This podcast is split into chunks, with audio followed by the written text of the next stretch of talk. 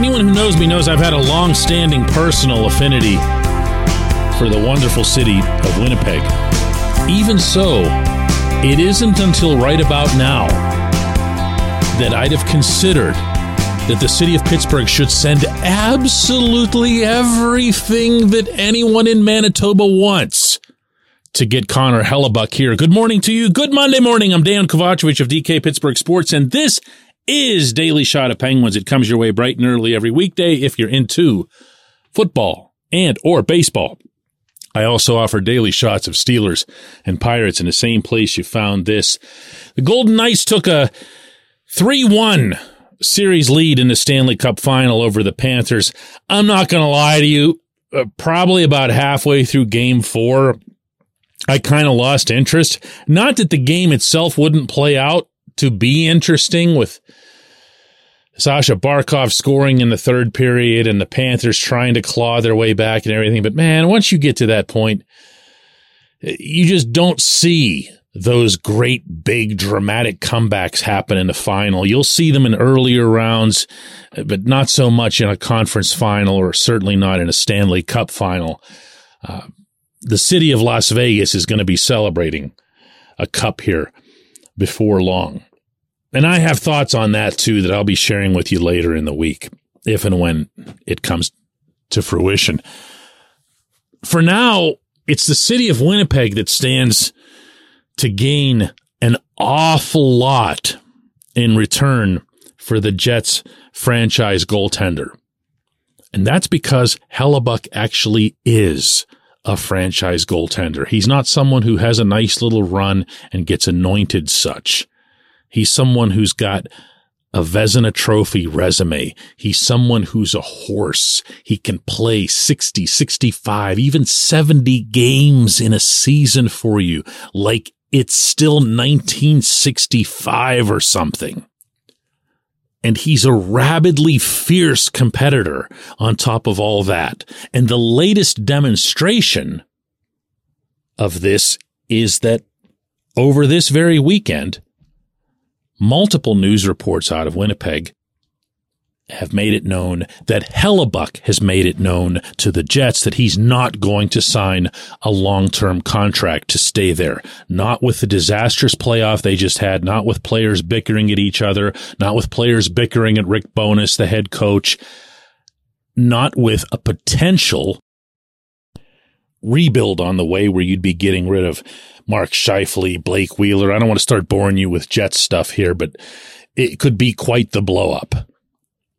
And he's a truly great goaltender who'd be truly wasted in such a setting. So he has made it known that after the coming season, which represents the final year of his existing contract, that he doesn't want to be there anymore which also, by the way, is your way of saying he doesn't want to be there even next season. That's why you say it now. Because the Jets' best chance to get a real return on a trade would be to do it now as opposed to waiting a full year. So, well, where might there be a team in need of a franchise goalie? yeah, right? Listen, I know what the Penguins cap constraints are. I know that they've got 20 million, but they also really don't. I know that if they let Tristan Jarry walk, that's part of that 20 million that's sitting there in cap space. And they'd have to go and get themselves a backup, but maybe not. You know, you already have Casey DeSmith under contract. And when you're backing up Hellebuyck, you're not very busy.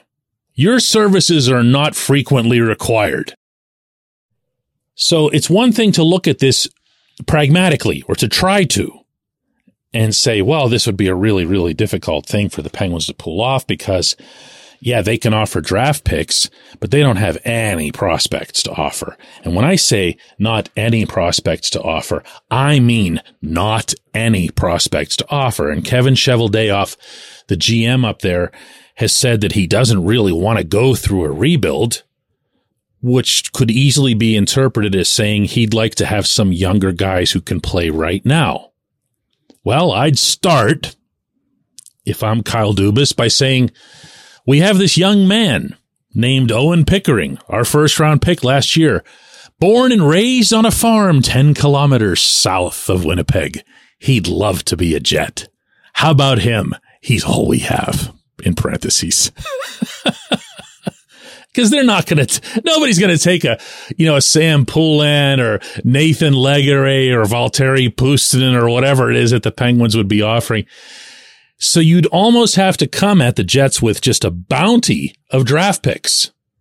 Like you'd have to give them something ridiculous, like earth shattering. I'm talking about like your next three first rounders. And before you go slamming the stop button on this podcast, no, I'm not going to advocate that, but I'm also not going to be far from it. Because if you think about it from this standpoint, the Penguins are set to pick 14th overall in the NHL draft two weeks from now in Nashville. 14th. That player whoever it is that they end up with is a slam dunk to not be anywhere near as valuable as a franchise Vezina trophy winning goaltender. Am I right? Okay, cool. Next year, regardless of where the Penguins pick, that player is a slam dunk to dot, dot, dot, dot, dot, and so on. That's the way you need to think of this. If you're going to take seriously these final couple years of Sidney Crosby's contract, if you're going to take seriously the group that's been kept together, including Evgeny Malkin, Chris Letang, etc., then you got to do it with a franchise goalie. Is it going to hurt in the long term to do that sort of thing? Sure. But are you going to have a Sid, a Gino, and a Tanger three or four years from now? No. Are you going to have one in the next decade? Let's get real here. No. There is so much about the 2022 23 Penguins, the ones we just witnessed, that would have been solved by Hellebuyck level goaltending. Not to play above his normal self, just to be who he normally is. All those late blown leads, the crappy penalty killing, uh, the shorthanded goals against when the power play was out there. Those are all things that can be remedied by goaltending that was way, way, way better than what the Penguins were getting from either Tristan Jarry or DeSmith. At least talk about it. There's no one else like this available. When we come back, J1Q. Segment of Daily Shot is brought to you by Family Table, a local company that brings delicious food to busy families. They offer family style complete meals or a la carte items like lean proteins perfect for muscle building and weight loss. If you're not local, Gift cards are also available for your Pittsburgh based family and friends. Go to FamilyTablePGH.com. That's FamilyTablePGH.com and use the code DK40 or DK40 for 40% off and free delivery on your first order. Order by noon today for Thursday delivery.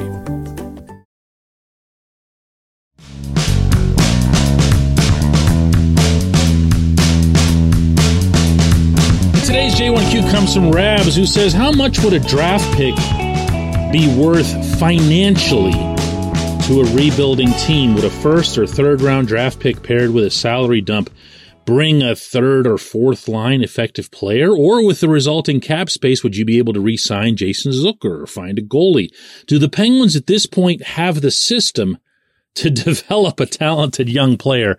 I'm not sure I'd pin this one on the system if you're referring to, uh, you know, instruction or whatever. They just haven't infused any real talent in forever you know, you can go back and look over the last whatever it is, 10 years and see the number of first picks or first round picks that they've even executed. Never mind the number who've turned out to be any good. And it's really easy to absolve the people in the minor leagues of trying to turn something into Shinola. Okay. But there's something also that I think you might be making more complicated than it is here, respectfully the idea of attempting to pay or bribe another team to take on, for example, a Jeff Carter contract, which I still hear about nonstop, even though he has a 100% no movement clause, is defeated right on the spot. To move Mikael Granlund out, you'd have to either hope that A, Ron Hextall gets a job with another team, or B, ain't happening. Okay. So the most likely scenario and the one I am very, very confident will occur, he's just going to get bought out. It's not a bad situation, meaning the buyouts. A lot of these buyouts can be really ugly for the team doing the buyout. This one isn't without boring you with all the numbers. So from there, what other contracts are you talking about? Jeff Petry is still a functional NHL player. He's not what the other two guys are. Overpaid? Sure. Stuck with him for a long time? You betcha. But he's not a dud. He's not someone who's hurting you either. In general, when we're talking about trades this coming summer, we're talking about an extremely limited band of options. Okay. Because the Penguins don't have prospects. Again, the Penguins do, like everybody else, have draft picks, but you know, other teams have draft picks that are more attractive than the Penguins. 14 is nice, but the other 13 ahead of them are that much prettier. Similarly, do you trade with the Penguins on the expectation that they're going to be some kind of lottery team in the next draft? Really? With Sid, Gino, and Tanger on board? I'm not seeing it. They might not make the playoffs, certainly not as currently constituted since they just didn't. But being among the worst three, four, five teams and having a realistic chance to go number one overall, you're, you're not going to have that either. Plus, if you're intelligent making any kind of trades involving draft picks, you're doing the lottery protection anyway. So that's the number one barrier to trades for Dubas. He can want to make trades. He can hope to make trades. He can give it his best shot right there on the draft floor in two weeks. But it's just not practical. It's just not, it's so hard to go shopping with an empty wallet is what I'm saying. And that's what he's got. He's actually much better off trying to find a way once you get Granlund bought out to deal with the Carter situation however it needs to be dealt with, up to and including telling him, listen, dude, you know, we're stuck. But that doesn't mean we got to play you. And if you're ready for 82 games of abject humiliation of sitting in the press box the whole way through, come on north. Otherwise, you know, reconsider your options. But even then, you, you should see the way how ironclad this contract is. That would just be getting rid of the distraction, not even the cap hit. The best move, I think, would be to let as many parts as possible walk out the door. Yes, including Zucker, as much as that'll hurt, so that you have the full 20 million. And if you have that money and you spend it wisely, and pick up a little bit more by buying out Granlund, you can go get that goaltender I've heard they have one in Winnipeg. I appreciate the question. I appreciate everyone listening to Daily Shot of Penguins. We'll do another one of these tomorrow.